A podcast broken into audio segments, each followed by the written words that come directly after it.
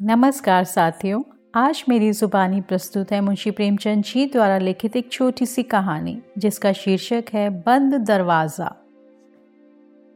सूरज क्षितिज की गोद से निकला। बच्चा पालने से वही स्निग्धता, वही लाली, वही खुमार, वही रोशनी। मैं बरामदे में बैठा था।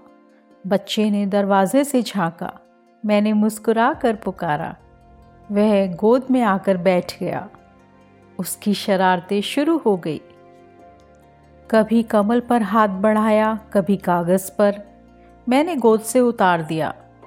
वो मेज़ का पाया पकड़े खड़ा रहा। घर में ना गया। दरवाज़ा खुला हुआ था। एक चिड़िया फुदकती हुई आई। सामने के सहन में बैठ गई। बच्चे के लिए मनोरंजन का एक नया सामान था। वो उसकी तरफ़ लपका। चिड़िया ज़रा भी ना डरी। बच्चे ने समझा, अब यह परदार खिलौना हाथ आ गया। बैठकर दोनों हाथों से चिड़िया को बुलाने लगा। चिड़िया उड़ गई। निराश बच्चा रोने लगा। मगर अंदर के दरवाजे की तरफ़ ताका भी नहीं। दरवाज़ा खुला हुआ था। गरम हलवे की मीठी पुकार आई। बच्चे का चेहरा चाप से खिल उठा। खोचे वाला सामने से गुजरा।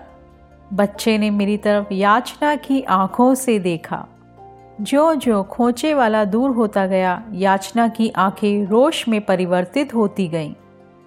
यहाँ तक कि जब मोड़ आ गया खोचे वाला आँख से ओझल हो गया तो रोश ने पुरजोर फरियाद की, सूरत अख्तियार की। मगर मैं बाज़ार की चीज़ें बच्चों को नहीं खाने देता।